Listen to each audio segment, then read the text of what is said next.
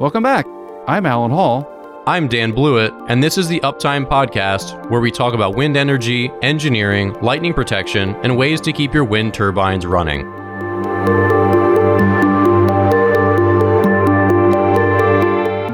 All right, welcome back to the Uptime Podcast. We've got a great guest today. Dainis Kruze is here from Aerones. Allen, what were some of your takeaways from our call with Dainis? Well, Dainis is bringing his robot technology. It's it's not drone technology. It's sort of a tethered robot technology uh, to the world uh, to do a variety of tasks that were typically done with uh, people on ropes, from uh, measuring the lightning protection system, uh, resistance measurements, to cleaning out drain holes, to uh, repairing leading edges and detecting structural issue with blades. His robotic platform and Aerones robotic platform is doing astounding things and and very quickly and efficiently. So it's just like a new frontier of uh, robotic technology that they're bringing forward. Yeah. So without further ado, let's jump to our conversation with Dainis Kruze from Aerones.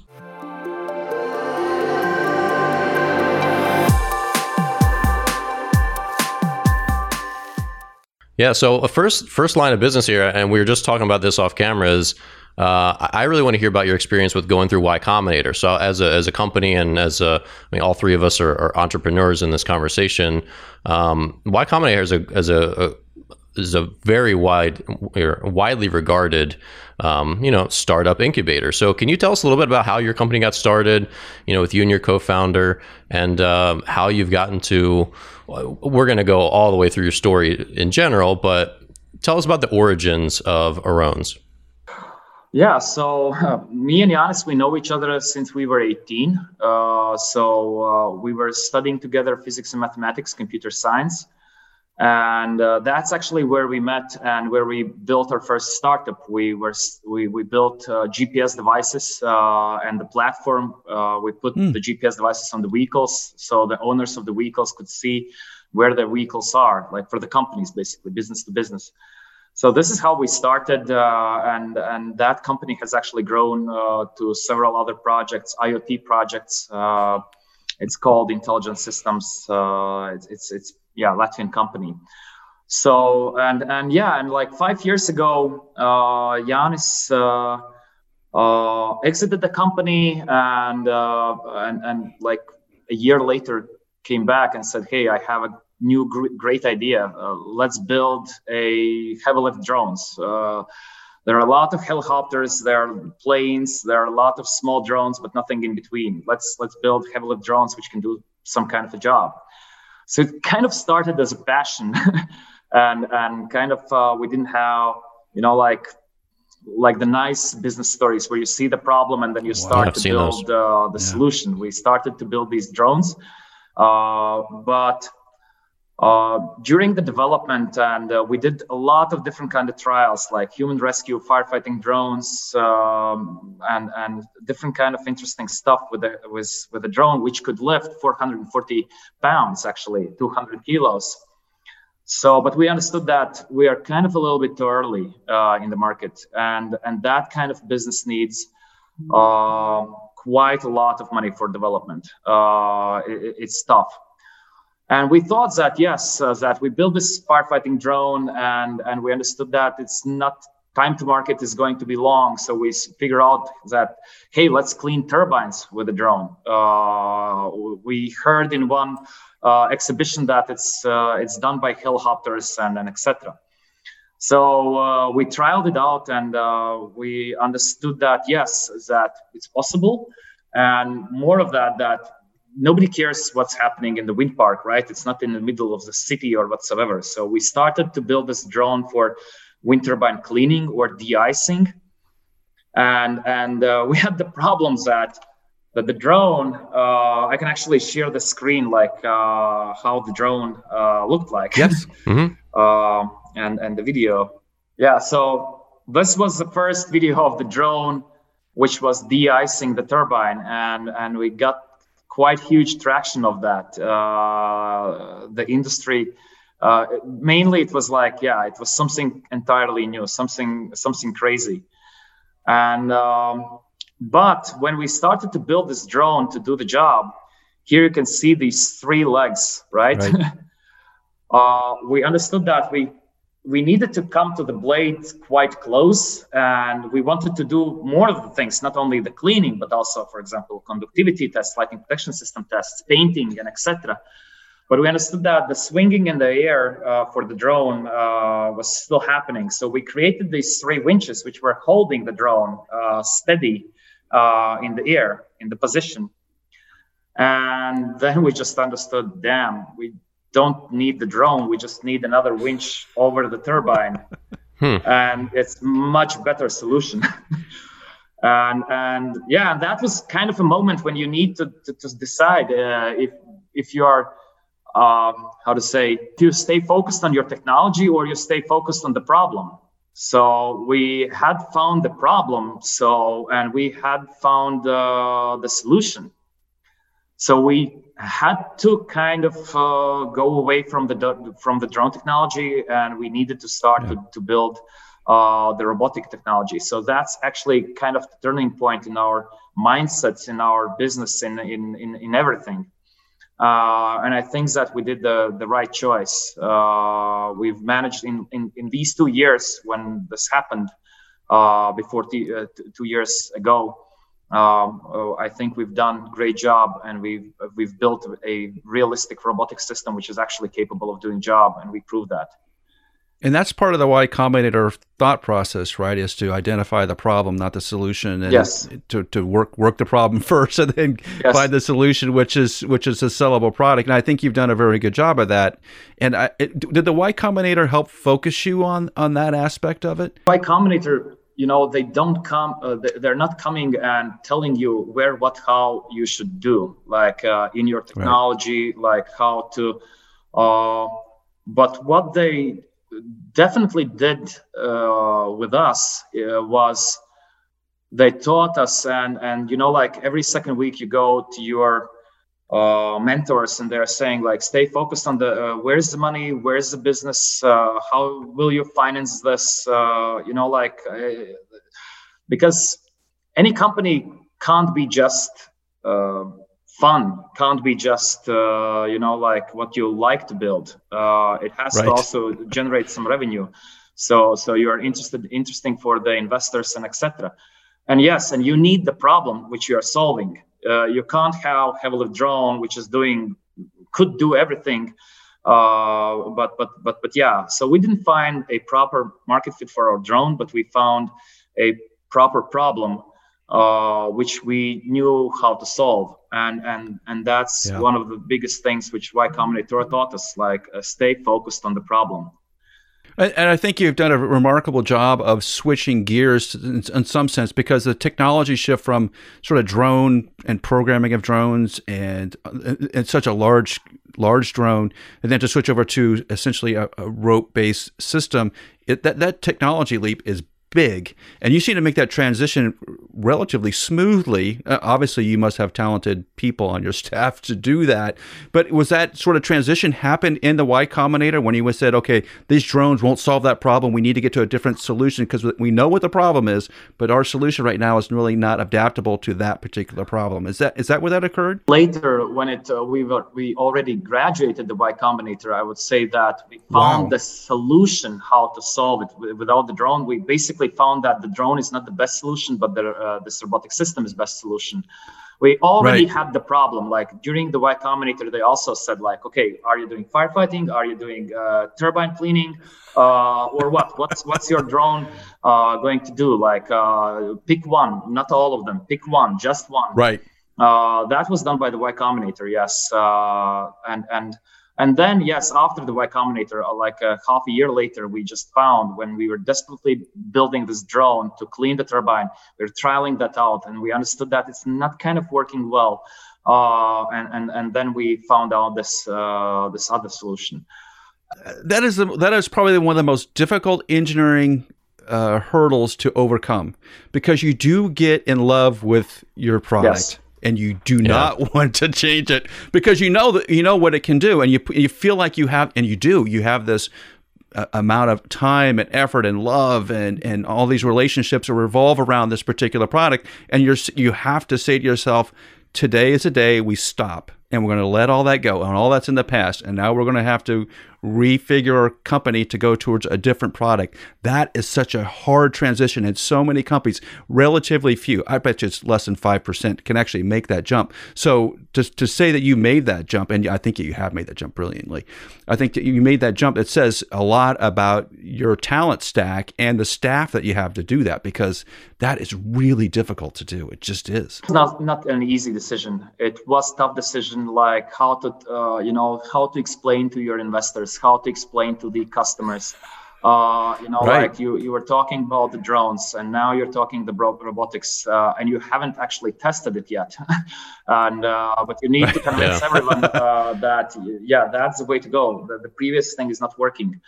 And uh, so yeah so so that's uh, that was the situation. And yeah tough decisions needed to be made and and we did we and we did that did the investors, did all your investors stay through that transition? Yes.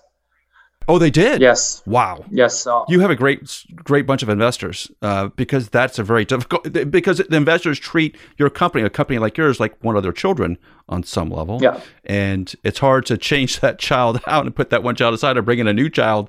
It's hard to do. I'm. That's amazing. Yeah. That is really amazing. Yeah. Wow. Uh, thanks God, it it it it all actually went through uh, kind of. Uh, uh, I wouldn't say hard. Uh, it was hard decisions, but when you st- when we started to explain to investors, when we started to explain to the customers, uh, it actually went through quite smoothly. It was uh, there was no big challenge of of explaining. Uh, if they believe in you, they believe in you. That's also one of the things which was taught by the Y Combinator that mm. Actually the company uh, is is the people inside. You know, what can you actually do? What is your team? Can they deliver? And in our case, yes, we had uh, great staff of uh, mechanical engineering, of electronic engineering, of yeah. software engineering engineers. So we were able to do that, and we did that. So I want to jump to the to the beginning of, of Y Combinator. So obviously, lots of companies want to go through that process. How did you guys get that started, and how did you get accepted into the program? Well, uh, they actually invited us. Uh, so we didn't know anything about Y Combinator when they invited us.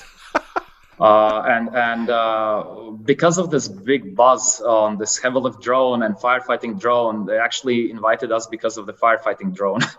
Uh, and and also wow. only when we uh, got to the first interview and we spoke with them, uh, they also said like, okay, the drone could do the firefighting and also the cleaning of the turbines. Like, actually, great idea. Like, uh, okay, let's let's try that. And mm. and uh, and yeah, uh, we are, I believe, one of the very few which were invited. Uh, I, I, I, I honestly believe that. oh yeah, very few are invited. And did you have to change your business in any way? Did you have to sort of conform to fit their mold, or they're just like come along as yes, you come are? Come along as you are. I I I, uh, I haven't spoken to them like uh, like uh, or they haven't said to us like how they have done the decision on us, particularly on us.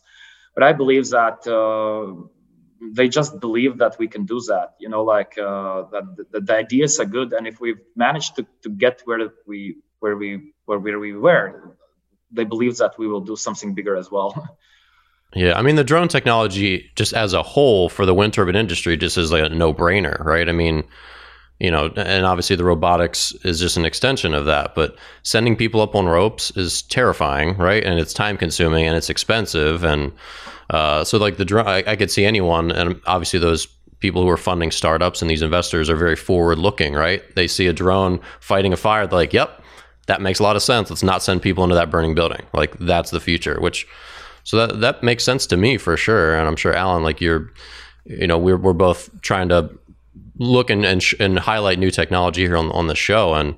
That's just like one of the most obvious ones. Like send drones up and send ro- robots up. Don't send human beings up. There's one uh, like thing which is in all like uh, health and safety uh, regulations and requirements that don't work at Hate if there is particular alternative like uh, you, yeah right yeah, yeah.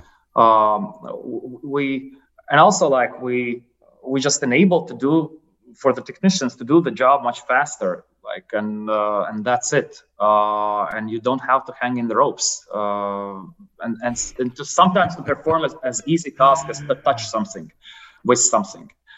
Uh, so that could be done by the is now being done by the robot yeah i mean even little tasks like cleaning your gutters yeah. on your house 15 feet off the ground people get killed every year yeah. doing that right? I mean, like all these things, the applications just seem huge. So yeah, that seems like a, a, no-brainer. So what were some of the big things that you took away from the, the Y Combinator program that are still in place and, and helping your business today? Particularly, uh, I think it's the mindset of of um, how to think in larger scale, how to think on. Basically, you, you meet so many people and you you uh, meet in person with those all of those great founders uh, which have graduated the Y Combinator and their story telling their story which are not white and shiny as you know like uh, in the end everybody thinks uh, mm-hmm. ah he just got lucky uh, and you know th- that's why he's a billionaire or millionaire or whatsoever it's not actually true uh, most of them actually didn't hear any of the stories from uh, those guys from uh, which were uh, doing the lectures that I didn't hear any easy, you know, story uh, like right. how they built their businesses. So when, when you hear those stories and uh, when you meet them in uh, kind kind of you, you can see them in person and for me it, it changed the mindset that yeah it's, it's, it's not it's not actually they're not super humans or whatsoever and and uh, and that's I think most important thing at least uh, at least for me uh, and and I think also for all, all of our company that we are building it from the from moment when we started to work in when we started the Y Combinator and when we ended uh, we are always thinking just in big scale like uh, not in a small business scale and etc and it, it actually helps. It sounds stupid I, I believe but it, it, it helps well, I, am just going to relate to because Dana said you you basically said what Steve Jobs said probably 20 plus years ago now, which essentially is this that when you look at the people who have founded companies and made fortunes, they're still real people and they have just been they've had a skill set and a and a sort of drive to get them somewhere, but they're not really any different than you or me. It's, the fact of the matter is is that normal people can do amazing things. And and I think your company is one of those one of those amazing companies that is doing amazing things. And it's it's it's it's leveraging the skill set that you have to and and the minds and the mindset. I think you're right. It's sort of a mindset to ignore all the all the the sort of the bad stuff and focus on the things that are going to move you forward that is so hard to instill into new corporations and new companies because you should kind of get fixated on some of the minutia instead of focusing on what needs to be done ahead of ahead of time. And you have done that and i think hopefully the Y Combinator is part of that but i also think part of maybe just your personality type that hey i can let that stuff go. It's hard to do. It's really hard to do. So i, I applaud you for being able to do that because it's really difficult. One one one one more thing is that also when you go through the Y Combinator, you see that all of those guys have built their companies in hard work. Uh, mm-hmm. it, it's it's not an easy pass, and uh, we hear yeah. the good stories about big companies and, and so on. Those are one of uh, I don't know thousand or million, you know, which succeed. right. There are so many companies which right. doesn't and uh, and that yeah you need to stay focused you need to to to work hard to actually build a company uh, if you want to build uh, a global and big and, and grateful uh, company and great oh, company oh, sure. so so that's also one of the things that uh, yeah uh, to to understand it doesn't come easy but it's possible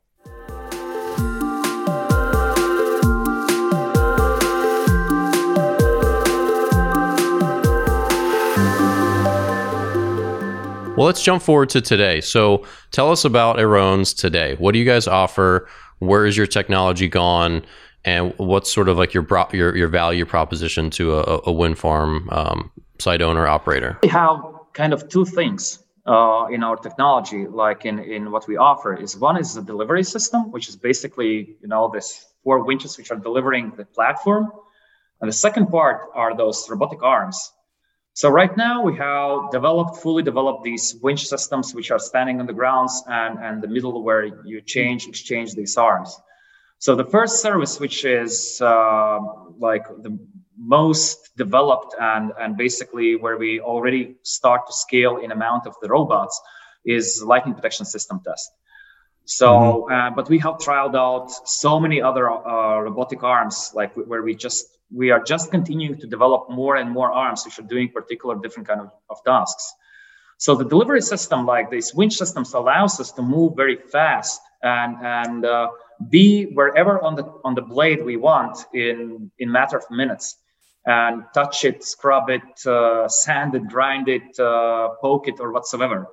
So so that's that's like the the biggest thing uh, we, we we've kind of developed in in the last two years where we are confident that it works, that it's it's uh, you know already scalable, and the lightning protection system test uh, this robotic arm. And during mm-hmm. this season, uh, this is basically the second, uh, like first season where we where we went out in the market, like uh, you know the services uh, for money. and and we succeeded with these lightning protection system tests. We've done more than 50 projects with players like Vestas, GE, Siemens Gamesa, uh, Enel, VPD, uh, EDF, and etc. Mm-hmm. So, so, and uh, but we've trialed out also a lot of other robotic arms like uh, sanding, grinding, uh, painting, uh, filler apply, profiling, Uh, cleaning of the blades, and etc. Where you will see a lot of new arms which which are being developed right now and which are being prepared for the next season in the basically March, April.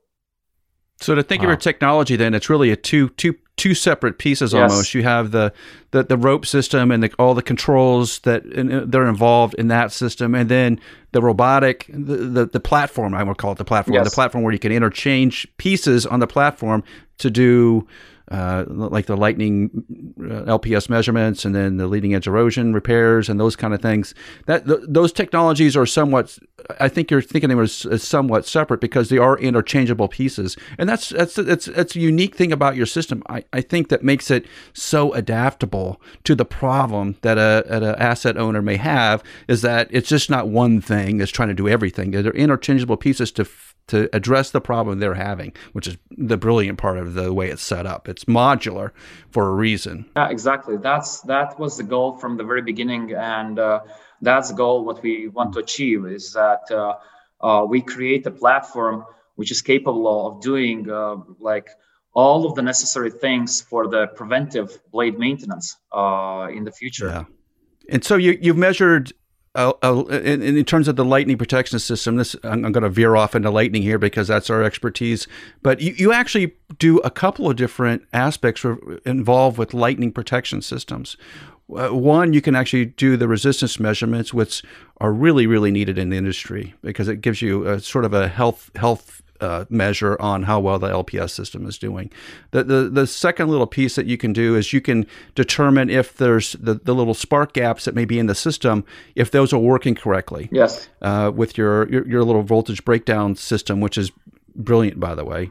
But then you also you could also because you are on on the blade you can actually do some inspections on the blade like around the receptor where there may be some heat damage or some burning damage or you can look at leading edge erosion because you're right there at that time. You can actually investigate what, what happens on the blade from terms of lightning damage. And then this newest newest little robot which i think is just fascinating to me is the robot that actually goes inside of the blade you can actually take pictures inside the blade because the lightning lightning damage you see on the outside is usually minor compared to the lightning damage you see inside. Uh, so you have this sort of lightning protection robot suite of of technologies there that is inclusive of pretty much every aspect of the lightning uh, damage or lightning protection world. How did you come about doing all of that? How did, how did you how did you how did you find that as something to even investigate? What what drove that? Basically, yeah, uh, as, stick to the problem.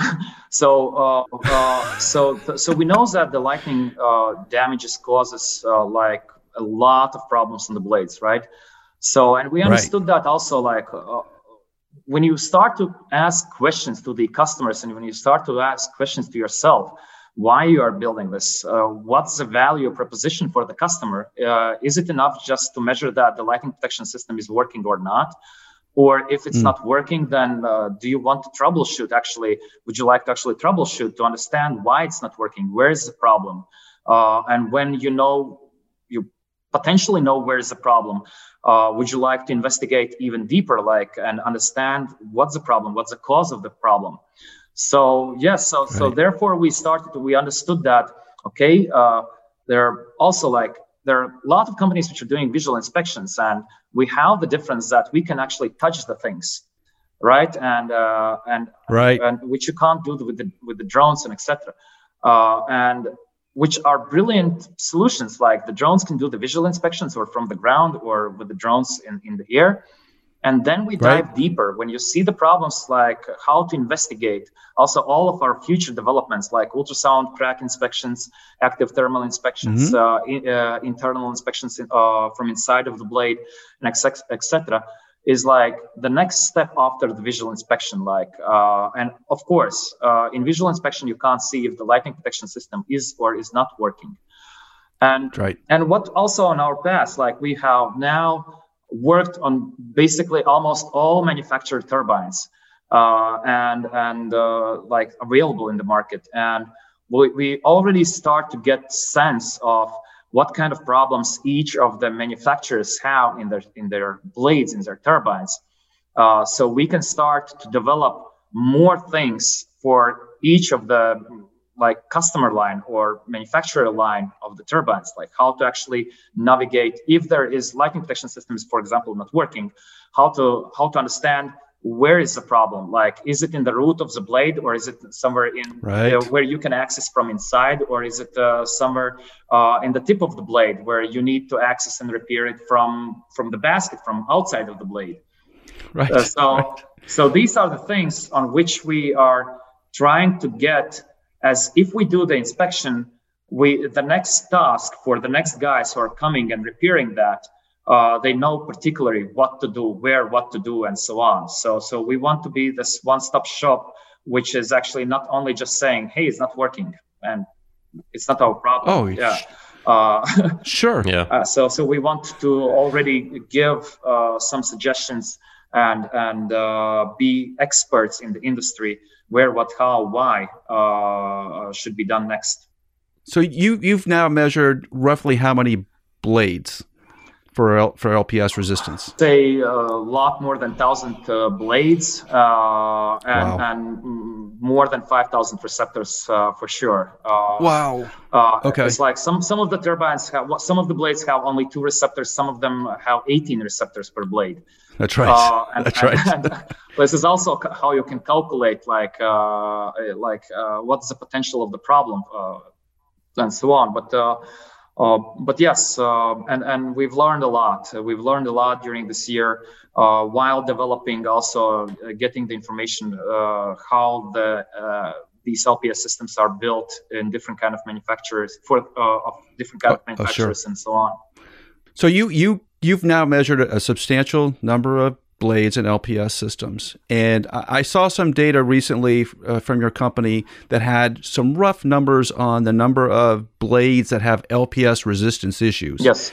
And if you want to explain that, because it's a substantial, it's a substantial number. It's a lot. We're actually more than surprised as well, because you know, like when we started to work in the in the LPS measurements, most of the companies are also our customers thought that ah, it's not such a big problem actually. The LPS is not a big problem. Like, uh, yeah. and when you start to measure, then you see that it's actually a big problem.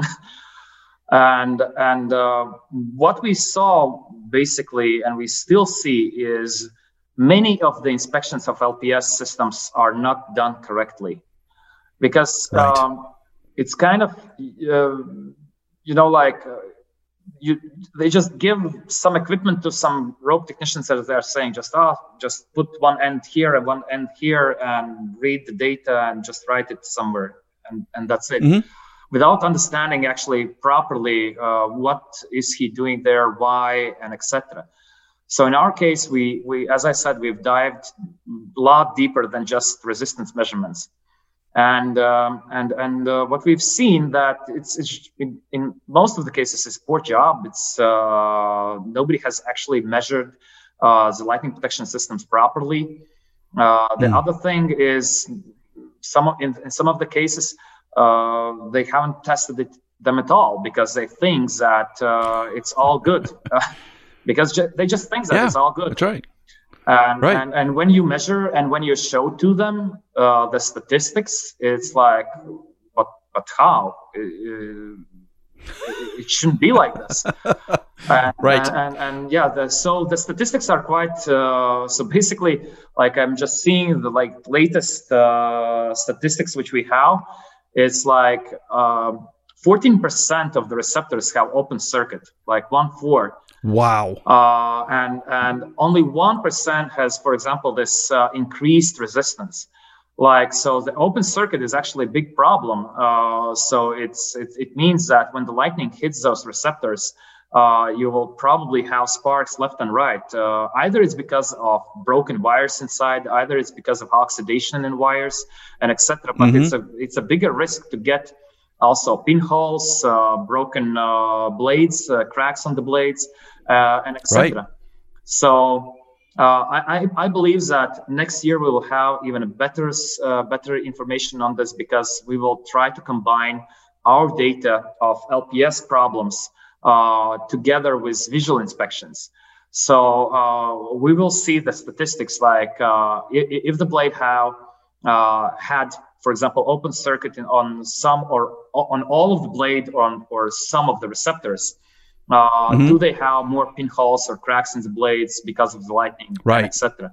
Right. So I, I, I, I kind of have a sense that we will have, uh, like, our theory will be right. That uh, uh, it will be uh, quite there will be a good correlation between Yeah. that data, between the lightning receptor resistance and the damage to the blade. I think those are going to correlate very well. Yeah. They may not be exactly 100%, but it's going to be close because what you're saying is essentially if I look at two wind turbines and there's a total of six blades, one of those blades has an LPS problem, yeah, roughly. yeah, yeah, right? So if I have a hundred blades or a hundred turbines, there's a lot of blades on that site that have an LPS issue, and it tends to be generically broken things internally, which which are really significant because if, if what's happening internally to that blade, if you really have an open circuit, you have a broken connection, there will be a lightning arc inside of your blade, which is really damaging to that blade. So you're right, you're going to see some structural damage to the blade in places that you don't want it, that can later on cause more, maybe even a catastrophic failure for that blade, because something as simple as a broken wire can lead to that. And I, I think a lot of operators and owners and asset owners look at the LPS system as essentially a, a big copper wire and a couple of little metal connections. How complicated could it be? But I think you're finding is that it is a lot more complicated than they than we have, have assumed for a long period of time. And, and until we've had that data, we've all assumed it's always been fine. And so a lot of these lightning issues we're seeing in the field don't make any sense. And maybe now they'll start to correlate to making sense because if you're seeing roughly 15% of the LPS system have an open circuit, that's a significant problem in the industry. and uh, it comes with the ages. Like uh, the older the turbines, the bigger the problems are. Uh, Sure. And and and uh, and yes, exactly as you said. Like everyone thinks, uh, like not everyone, but most of the customers thinks that it's just a copper wire inside. And even if the lightning will strike, you know, even if there will be some broken wires or oxidations there, it will jump through and and go to the ground. Is actually n- not the way how it works in, in the life because Right. the, the lightning uh, strike is such a huge amount of energy. Uh, you you can actually you, you can't like physically people cannot understand the potential Right. how much it actually is. uh, Yes, that's true. uh, and and uh, yes, to, to actually to maintain that, it's not that easy. No, it's not, and it's hard to correlate the the lightning the potential lightning damage because it's so hard to to to and to see eh, because when everything's working correctly, and I think this is where a lot of asset managers have issues. When it works correctly, you you have a relatively small copper wire that's carrying all this energy, and it's it's clean, it's smooth, you just don't have any issues. But as soon as you break that connection, now you have uh, almost cataclysmic type levels of explosions happening internally to Yeah, your blade. It's like it's setting off a, a small a small set of dynamite inside of this blade, and so it goes from essentially no problem to significant problem immediately. And it's hard to, everything else about a wind turbine is gradual. Bearing wearing out is gradual. Fatigue damage is gradual. Any sort of electrical failure tends to be somewhat gradual. Mechanical failure tends to be gradual. This is going from zero to 100% almost immediately. Yeah. Mm-hmm. And I think this is where your data is really, really, really important for the industry to get a handle on is to understand that these type of situations need to get addressed quickly and immediately that you're really putting your your site at risk if you don't look at it. And but i think that the industry is growing. Uh, you know like also the visual inspection companies uh, which are, are doing actually a great job. They are educating the customers on how big the problems yes. actually are uh, how yes. many of the problems they actually have. All of the statistics uh, in the platforms of the, of the cracks and etc show start to show them the risk, realistic numbers of what's actually happening. Uh, and and I, I believe that uh, is going to open for us as well, like a lot wider market and and uh, bigger understanding, uh, like understanding from the customers. Right. Well, Dainis, you even you part of the you said roughly one percent of the the measurements you're making are just essentially resistance measurements, where the the resistance is high because they probably have some sort of corrosion between the connections, and you've tried to address that in, in really two separate ways. One, you, you're measuring it, so you have a way to identify it. But if left unattended and a lightning strike does happen, what happens in those joints is there's just a big explosion of sparks and heat and all these bad things start to happen, you have addressed it in a way to correct it on site. And would you like to explain how that system works? Basically, what we do, we we just send in, uh, we again we create like a full circuit like of, of the system, and we send mm-hmm. in thousand volts. And uh, like one ampere, we start with one ampere and then we raise. But basically, we, in all of the projects, it was between one and three amperes. So what we mm-hmm. actually do, we kind of the, the the electricity starts to flow through the point where the oxidation has happened and it starts that that point it's like you know it starts to shake and uh, right. it removes the oxidation it, it kind of uh, shakes against each other and it removes the oxidation we call it the welding process but it's actually not welding yes. uh, it's it's uh, it's sort of a friction process friction process uh, which is removing the, yeah. the oxidation and the right. good connection is restored so uh, and yeah, so you don't have to open the blade. You don't have to uh, do right. um, thousands of euros uh, expensive repair or dollars expensive repair uh, with uh, right. many days of downtime of the turbine. Uh, it's done in few hours and and and, and costs yeah a fraction of what you would pay for for opening the blade and etc. So that's oh yeah. Uh, so that's also one of the new things which we have developed, uh, and we yeah we see good results with that. So that's that's sort of Y Combinator thought process is hey, there's a problem. Let's try to address it. Yeah. There's a marketplace. There's, there's a problem. We're going to try to address it because that also fits into the other product, which is really uh, sort of intuitive but hasn't been done, is to look at some of the turbines like Siemens or Gamesa has, in particular, these spark gaps that are built into the system uh, to get from the, the, the blades to the hub, to the hub to the nacelle.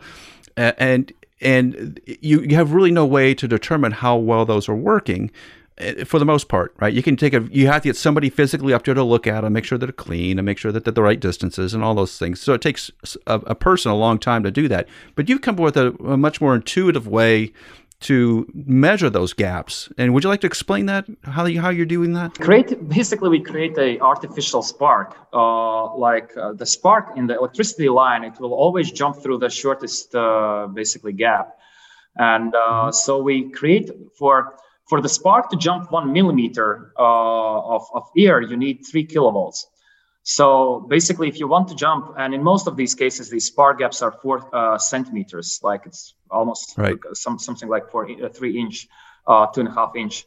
So right. these four centimeters, it, it means that you need um, uh, uh, basically 40 multiplied by three, 120 kilovolts to jump it through. So uh, right. and, and this is what we can actually uh, like exactly give and see if it jumps through the spark gap or not, or we need a higher voltage uh, to jump uh, through it. Actually, so this is a perfect right. way how to actually uh, test the spark gaps, uh, sliding discs, or, or brush connections to actually see right. what voltage you need is it working by the manual or not? That's right. Because it could be too low, which indicates you have a sneak electrical path through some piece of the comp- some component you don't want to yes, be involved, exactly. or it can be too high, which can tell you the spark gap is not working correctly or the brush isn't working correctly. So it's bounded on either the high side or the low side, and it, unless you're in that right mm-hmm. correct band, you you will see damage of some sort on your on your twin turbine if you're not in that in that band. Yeah, exactly. And yeah, so it's it's it's very important, I think, to to highlight that to, that. So you are addressing so many different problems, and you have uh, the technology right on site to identify them, but also to correct them, which a lot of times they don't. So just going out and having somebody on a rope do a resistance measurement, you know, I agree with you. The technicians, it's a very difficult measurement to make. Let's just start there. So not having maybe the training or the technology to go to make those measurements on a rope is one thing. But even if they were to identify that there was an issue, they would have the ability to do nothing about it, mm-hmm. right? They got to still got to bring a company like yours in to come to do the correction. So it makes a lot of sense to use your robot, to use your technology to one identify the issue, but two to correct it on site quickly. And I think that's that's where the the problem solving aspect comes in is that you just there's just no way to beat that system. It's just it's just brilliant on all levels. And uh, one more thing is that we have worked that out as you know like uh, a step after step uh, process where we can't do anything wrong. Everything is recorded with uh, cameras and etc. So, right. so we can't right. do anything wrong, and uh, it's it's it's uh, and we can't you know like just not do that. Uh, we we the process is uh, so smooth and so fast that uh, yeah we can do much faster. We uh, and and the process has worked out that we are definitely doing a, a, a proper job.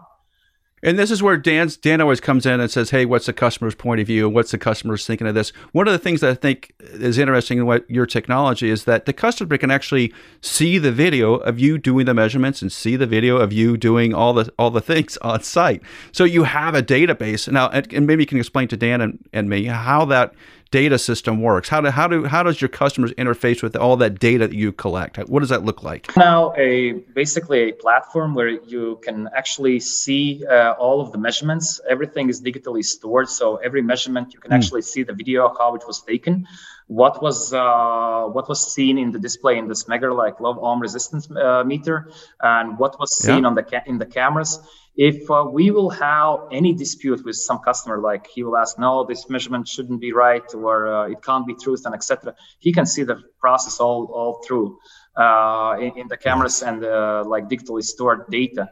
Uh, that's that's one of the beautiful things. And also like we have high resolution videos uh, high resolution pictures of all of the receptors where we not only uh, that's actually one of the last week's things which we uh, started to develop and uh, where we have already trialed out was that you get not, not only the measurement but also a receptor a picture of the receptor and with description what we see in this receptor as you saw as you said uh, previously right. about like if the uh, paint all around uh, has bubbles and etc or it's burned through uh, even if the res- uh, measurements are, right, are right uh, or correct you can see that some problems uh, still are there. So so this is one of the things how we again we step next step further in our reporting to the customer and yes, and uh, from the January we will uh, we will uh, publish this uh, our platform where uh, all of the data not uh, will be sent to the customers, not anymore like a report to, to the email, mm-hmm. but basically the customers will be able to come into the portal. And more of that, wow. what we offer is like API that if the customer is using some other portal, some other uh, inspection platform. He doesn't want to use several of them. Uh, it's not a problem. Right. We, we, can just give the data uh, to your platform. You can uh, and you can use your preferred platform you you like. Wow. Okay, that's that's really interesting because that, that is one of the issues that's going on. There's so many pieces of information, so many platforms that they're yeah. they're trying yeah. to con- condense them, right? And that's one of the issues we've seen lately. Yeah. There's so much information. Yeah, and companies just want to be at the end of the day like everyone's dug in and everyone understands the system that they have and they're all trained on it and they don't want to just jump ship to a new platform every yeah, exactly. six months or a year. It's exhausting. It's also right. our, all that we are the strongest in this this engineering of building robots and etc. There's plenty of players in the platform uh, uh, with the, with the good platforms uh, where we could just give the data in. And as you said, yes, the customer is already using something. To ship from one platform to another, it's not actually that easy task as it as it sounds.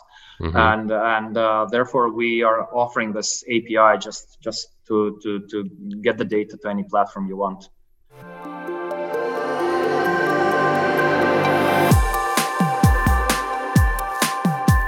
I want you to explain how you clean the drain holes because I've watched some video, some of your video on YouTube of how the drain holes are cleaned, and I think that that's just the most fascinating thing. Cause it's it's it seems relatively simple to do, but it's very complicated. It's it's difficult to do that. Um, actually, we have another idea how to do that even better. Uh, so right now we're actually actually like uh, the robot is is uh, grabbing the blade, and it has right. like a third hand with which it's cleaning out the drainage hole.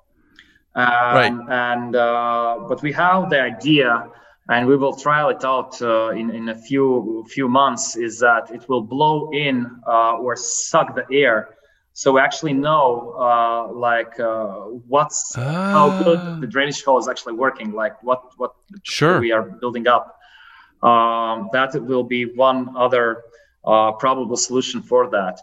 Uh, but otherwise, yes, we are cleaning the drainage hole under the exact angle, and we are already talking also to OEMs about if the drainage hole is clogged, uh, that uh, the robot could just drill another hole, uh, but in the per- particular place and in particular angle, and it, you know, like uh, as it, you know, should be uh, made, not right. not just a hole somewhere. right. Mm-hmm. right yeah. Well because because the the other part of this whole uh, system is we're dan and i like to think two three years down the line.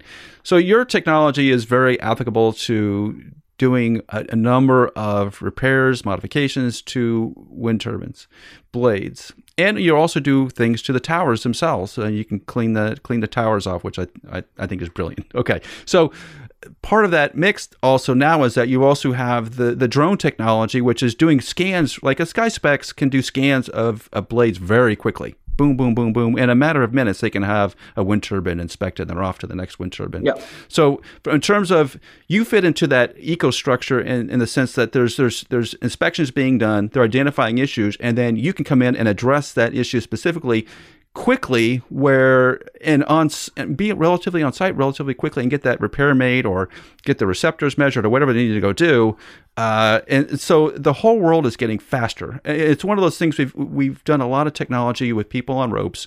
And you're right if you don't have to work at height don't. Mm. Uh, and and so, have you seen? What do you see as that sort of future now? Because everything is becoming more automated and and, and better uh, there's, there's better data and, and the customers have more access to it at their fingertips immediately.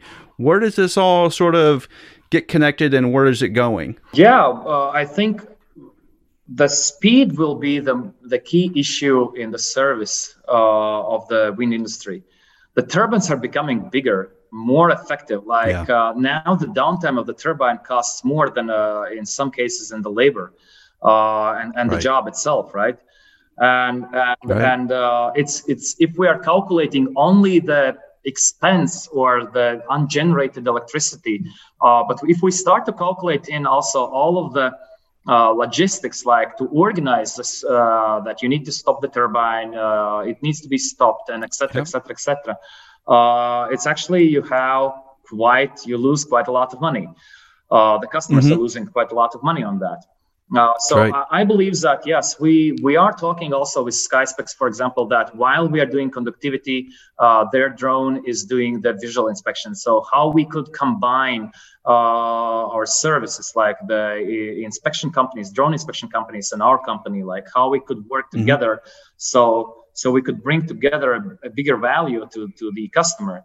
Uh, less stoppings, uh, faster job, right. Uh, and, and and basically everybody happy uh, safer um, and, and, and cheaper. Uh, I think win-win-win yeah. situation. Uh, and oh, yeah. then you can afford to do that more frequent. Uh, you can do, afford to do right. that more frequent. You you you can trans. Uh, I think one of the biggest uh, issues in the industry right now is that um, all of the industry, like I, I, can't say all, but most of the industry is, is working on correct on corrective maintenance, uh, not in right. uh, predictive maintenance. So I think that That's the right. biggest uh, shift in the industry will be when uh, the companies like will start to switch from corrective maintenance to preventive maintenance. Like for example, like when you go when, when we go to the customers and we are saying, hey, we can repair the leading edge everybody's saying like ah with the robot ah you will not be able to repair uh, the laminate you know the, the do the structural repair. And we are saying this is because you're doing it too too late you know you, you should repair the leading edge when only the uh, leading edge protection material has been you know is, is gone because of the erosion or the filler starts right. to erode so let's do the the renewal of the leading edge once in three years in less than five hours and forget about uh, structural repairs, uh, which lasts for days. And that's also like for the most of the customers are, oh yeah, but we're not used to do that like like that, you know, like um, and and and and and I think that will be also like one uh, quite actually big jump uh, in the industry, uh, which will add some on all of the industry. For example, seven additional percent in because of the blades are clean, the blades leading edge is always intact, uh, lighting protection is, is, is working, etc., uh, etc. Et uh, that's that's going to, to raise uh, all industry not by more turbines, but but just by by doing a, a better maintenance. I, I totally agree with you. I think the industry is going to shift dramatically over the next couple of years because of the speeds that are involved, and that it opens up doors that we haven't thought of before. Because it is a big ordeal to shut a turbine down, to get people, train people on it properly, get everybody on and off safely, and then get everything started up again. It just takes it takes a tremendous amount of effort to do that.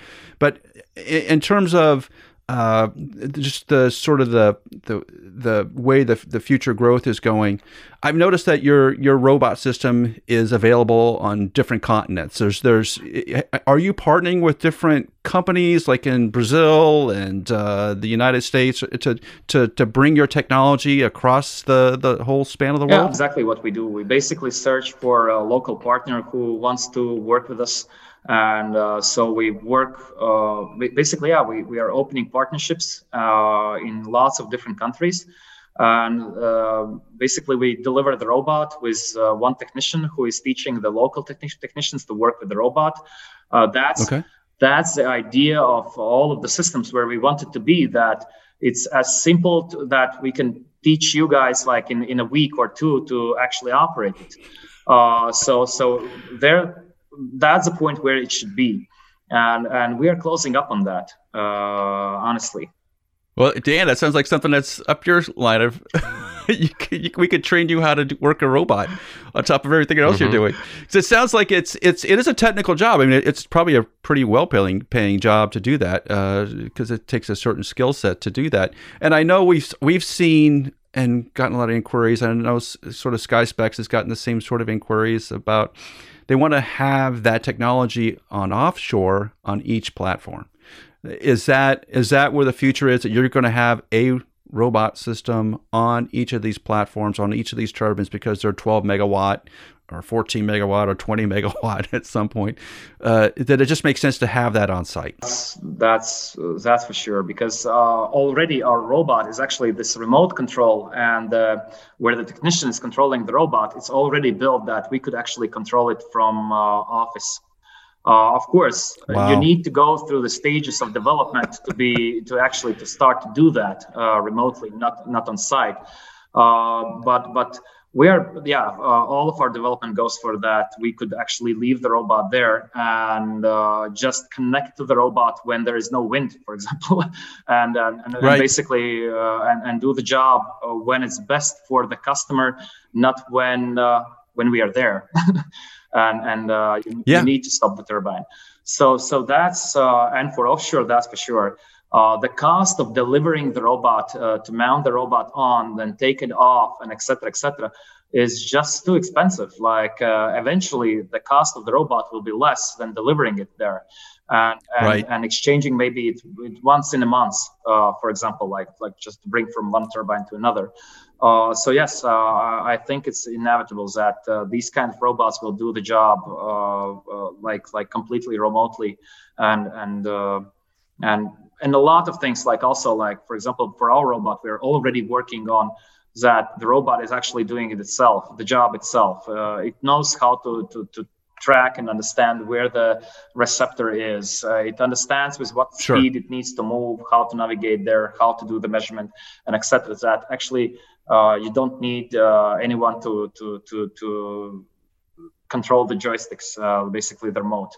Uh, so that's that's the next step as well Wow. Okay, that's fascinating. There, there's so much technology, and we haven't even touched upon the the one issue that uh, Dan has written some articles about, and we're talking about internally, which is the blade cleaning. That in, in terms of lightning protection, uh, we've seen uh, pictures from all across the world of really, really dirty blades, and that definitely affects the lightning protection system. It just doesn't. It just defeats the point of a lightning protection system because the whole blade is conductive on some level. Uh, can you ex- explain how your system actually cleans the blades? doing cleanings in Costa Rica, uh, Oh wow! where the, the blades were actually dirty, like like uh, not, not Europe's dirty uh, or United States dirty. It's it's it's like uh, we understood what what dirty means. Uh, can be done like for the humans, it's like nine days to clean one uh, one Whoa. turbine. Yikes. Uh, and for the robot, we we we did in three days, like uh, one blade per day. But you will understand, it's a game changer. Also, like aer- aerodynamics, uh, the dirt maybe is not affecting like 10 or 15 percent of aerodynamics of the of the turbine, uh, but it's uh, definitely affecting. there are so many wind tunnel um, experiments where in the in the universities where they have seen that uh, even a slight mm, uh, dirtiness or erosion is affecting the airflow uh, uh, around the blade. But of course, right. it's it's Yeah. uh, it's hard to convince on uh, the customers because uh, you can't see the SCADA data about uh, how much of electricity has been made in what kind of wind speed is not 100% accurate uh, because Right. the area where the turbine is receiving the wind is a lot larger than uh, where you have this one meter, which is uh, this measurement tool, which is measuring what's average wind speed in, in, in on that turbine. So, so it's it's not completely accurate, and uh, so you can't measure that exactly how much you are losing because of the dirt uh, or, or erosion of the blades. Wow. wow. Uh, this is dirtiness. Uh, uh, yes. and and uh, yeah, basically to scrub that by by hand uh, on I don't remember if this was like 50 meter or 60 meter long blade, but basically to scrub that by hand, it's it's just like um, yeah, it's a lot. You need a lot of time. Do you do you know what that's from? Is that from? I know some some places of the world they like to burn off the fields before they replant, and that's one of the. There's a lot of smoke in the air Yes, and this is so- sort of volcano. pollution in the air. this is volcano. Oh, it's volcano. Yeah, volcano and uh, basically, basically the algae, uh, which is you know like uh, the debris is, is is sitting down on the Yeah. and the algae starts to to to, to live there.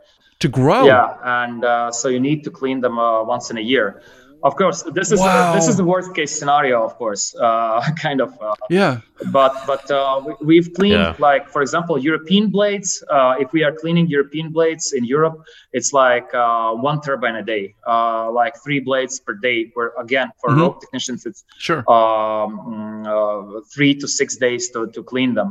And this is why the industry is Oh, sure. not doing that because uh, uh, because it's just too, yeah it costs a lot of money. It's it's a lot of downtime. It's a lot of uh, days to, to work on, Mm, and this is Yeah. why it's not done. Yeah, and then they just say, "Oh, it's it's probably not that Exactly. big a deal. Nine days of downtime, it's probably yeah, not a big exactly, deal." But exactly. well, I know, and Allen, you had a, a talk with I think it was Nicholas Gaudern from PowerCurve, who said that there was a blade who, that had just caked on dirt to the leading edge that caused actually to stall. Like the the stall speed was pretty.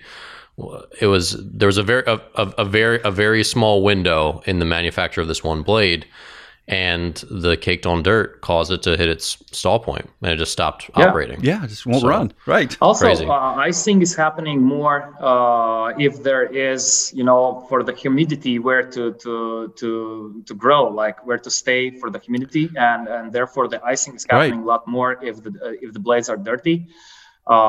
Sure. Mm-hmm. And, and and so on. So yes. So now we are working on the improvements of also this system where we could uh, clean in one a day one blade in Costa Rica like that dirtiness blades. Uh, and, mm-hmm. and, next year the, the process will be already like uh, at least two times faster. So one turbine, one and a half days, and uh, and for Europe, like in one definitely in one day. Um, fast, safe process uh, of, of cleaning of the of the blades. There's there's your Y Combinator aspect. See the problem, fix the problem. Yeah. Get to the problem, right? And, yeah. and as you as you get further and further away from from home, you're going to see just a wider variety of issues that need to be addressed. So it, it it's going to the next couple of, of years are going to be very interesting for you for sure. Like those those those problems are going to get very complicated. Yeah, exactly and and uh, yeah and, and the educational process of the customers uh, that it's actually necessary that it's uh, it's actually uh, you know uh, like hey we are not doing that. Why should we do now? Uh, you know and, and, and and then you need to convince and find the find the arguments why they should do that actually. Yeah i bet the technology changes so fast. Six months ago this didn't exist and now it does. And it just human nature is to process, especially engineers. Engineers process things very slowly because they want to be safe. So it takes a while for adaptation.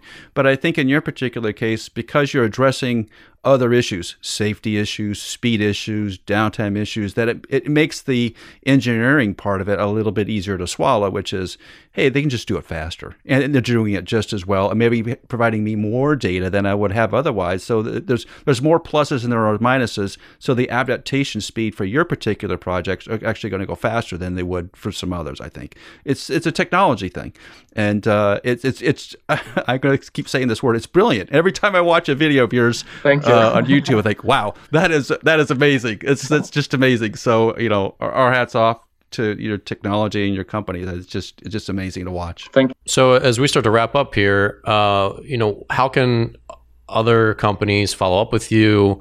Where are you guys going in the near future? Do you have any new advances that you're really excited about that you're maybe going to be dripping out or uh, mm you know maybe we can look forward to in the next year? Yeah, definitely. I, I think uh, one of the killers will be the leading edge repair. That's that's one of the things mm. which uh, we will start to trial out next year. Uh, we've done already the first trials, like only with sanding and grinding with our robot. Uh, the process of uh, average uh, nine days repair of, of leading edge and pinholes and etc. for the rope technicians was accelerated by two to three days uh, on per turbine, like just sanding and grinding of the surface of the leading edge. Uh, hmm. because mm. we just do that in like 10 minutes per, per blade uh, with the robot wow. rather than one day for the rope technician with hand. Uh, sure. 3M tape removal, uh, again, big issue in industry that you need to remove the 3M tape and you just lose days to remove that by hand. It's tough. Yeah. Yes. And now it's mm-hmm. going to be possible in in few hours. Mm, uh, and and uh, and yes, and uh, those things which we are developing on NDT tests, like uh, what we see the problem that yes, there's a crack, but what's actually happening? Like, uh, is it just right. what you see from outside? Is it larger actually or not? Uh, all of the wrinkle issue on the blades also needs to be addressed so yes, stay tuned. We will have a lot of new things next year, and also in the middle of next year, we we, we will trial out uh, our technology not in onshore but in offshore. Like we are bringing our technology to the to the offshore. So that's also will wow. uh, that's also will, is going to be, I think, a, a a huge jump in the in the in our uh, technology and for the all wind industry, I guess. Yeah, I mean, offshore is such a tough problem to solve. Like you don't want to be sending people out to these inhospitable ocean environments, and you certainly don't want them up at height. You know, with waves and it's just it's crazy. It's right. such a, ter- a, terrifying experience. I'm sure to be a technician out there. Hats off to them. But yeah, I'm sure, like you said, that's a just a huge growth market yeah. for you. Just trying to simplify that exactly. process. Mm-hmm. Well, thank you so much for coming on the show. This is a really fascinating conversation. I'm sure we could have gone on for another hour. yes. uh, and maybe we'll have to have you back on in another year to see what's changed. But we really appreciate your time. It's uh, exciting stuff that you guys are doing over at Aerones. Yeah, guys, for having me on the show. And I, I, I can't wait to, to see it uh, live. All right, well, we're going to wrap up today's episode of Uptime. If you're new to the show, welcome. If you're a regular here, thank you for your continued support. Please subscribe to the show and leave a review on iTunes, Spotify, or wherever you listen to podcasts. Don't forget to check out the WeatherGuard Lightning Tech YouTube channel for video episodes, full interviews, and short clips from each show. For Allen and all of us at WeatherGuard, stay safe and we'll see you next week.